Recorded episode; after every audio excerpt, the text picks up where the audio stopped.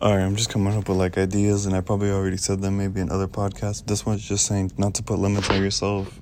Don't put limits on yourself. Um, imagine and think as big as you can because that's the world is full of possibilities. You know what I mean?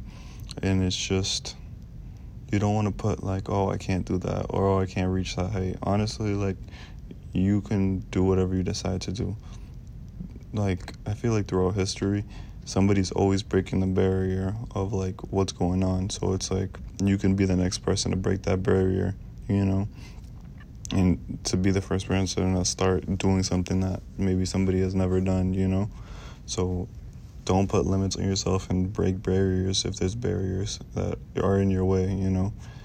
Um, I feel like often we put a lot of limits on ourselves because society has kind of told us to, or we kind of put these shackles around us, and it's like, for what, you know?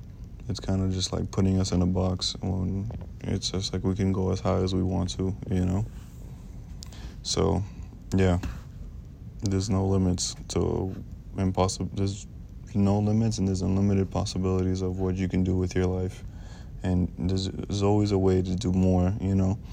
Um, you can be a freaking doctor and um, just do whatever with your life.